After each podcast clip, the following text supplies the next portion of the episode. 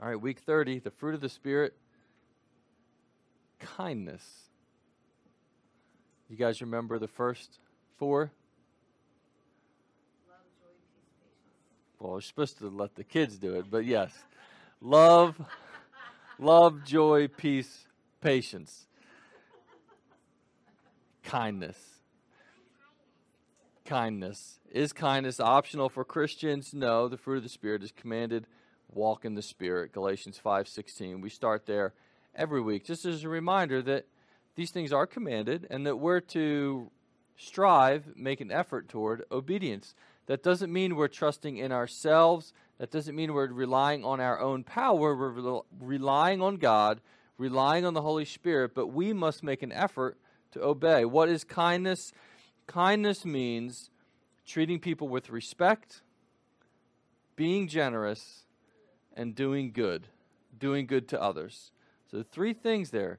Kindness means treating people with respect. What's the opposite of treating people with respect? disrespect, right? Disrespecting people and the way we think about them or talk about them or treat them.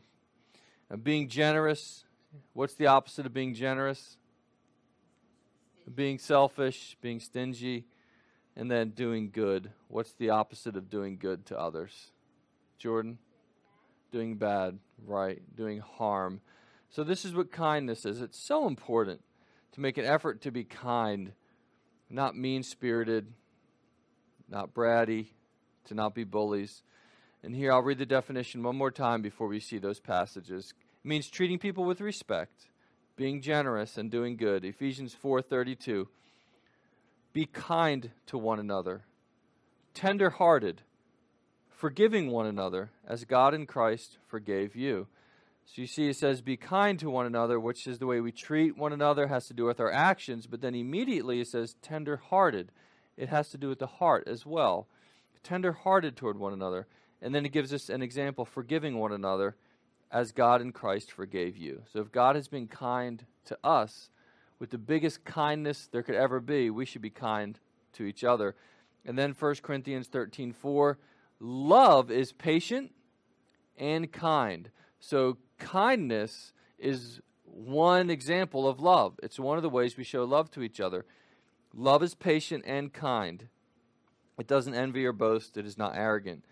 And then, as always, some encouragements toward love, things that will spur us on, or to kindness, rather. What encourages us toward kindness?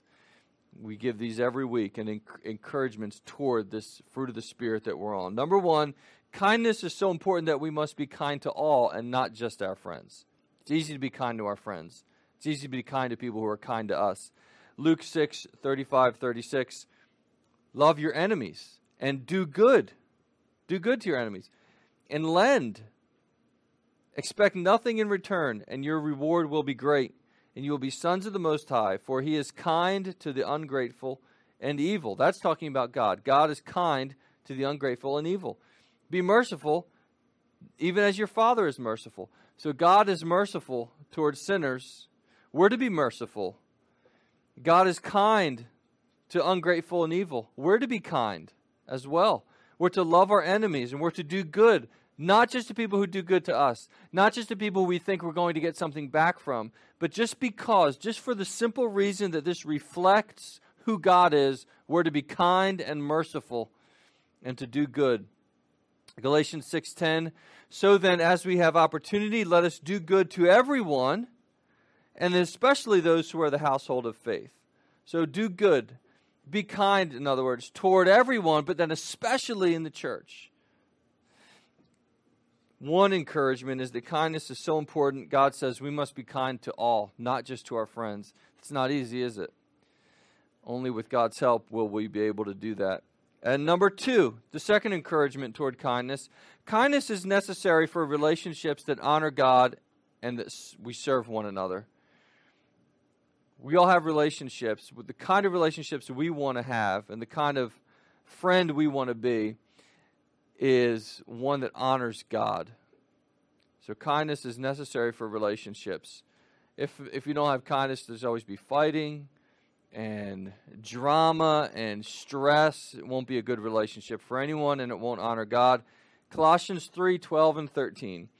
Put on then, as God's chosen ones, holy and beloved, compassionate hearts. You guys see the first three words there, put on then. It's a metaphor, it's a symbol. Think about how you put on a jacket. You put it on yourself, and now the jacket is on you. What he's talking about here is not putting on a jacket, but putting on certain qualities of how we treat others. So put on then, and you'll see at the very beginning of the second line, compassionate hearts, kindness, humility, meekness, and patience, bearing with one another. You see, he's talking about relationships. Put these things on, bear with one another. And if one has a complaint against another, forgiving each other. So if there's an issue, if you have someone has something against you, you have something against someone else, if there's a complaint, forgive each other. Forgiveness is necessary for good relationships. And then the very last line, as the Lord has forgiven you, so you also must forgive. Again, the very same thing we saw earlier. God has treated you this way, therefore we treat others this way, that God's love may be reflected through us. So the first encouragement is that kindness is so important. It's so very important that God says we must love all, not just our friends.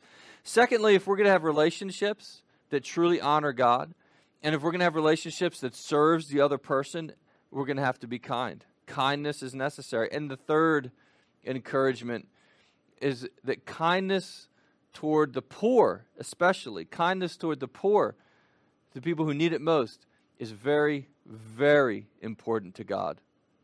Proverb 19, 17. Whoever is generous to the poor lends to the Lord, and he will repay him for his deed. Well, that is a powerful, powerful verse. As you are generous to the poor, that's like being generous to the Lord, and he will repay him for his deed. One of the reasons God puts his servants on earth is one of the reasons, not the only reason, one of the reasons God puts his servants on earth is to show his generosity and kindness to the poor. Proverbs 28 27. Whoever gives to the poor will not want, but he who hides his eyes will get many a curse. What does it mean to hide his eyes? It just means you ignore the suffering of the poor. You hide your eyes from them. Right? They need help. They need kindness. They need God's kindness. They need God's children, God's servants to reach out to them and help them and be generous but I hide my eyes from it. I look away. I act like I don't see it. The kindness is very, very important toward all, not just our friends. Secondly, in our relationships, we need to have kindness in our relationships, and we need to do our part in that to honor God and to serve our friends and family and whoever else. But then, third, kindness toward the poor. It's important to God. It's in His Word that we should care about that because He cares about it. So, the fruit of the Spirit. The first one love, joy, kindness. Right. Let's pray.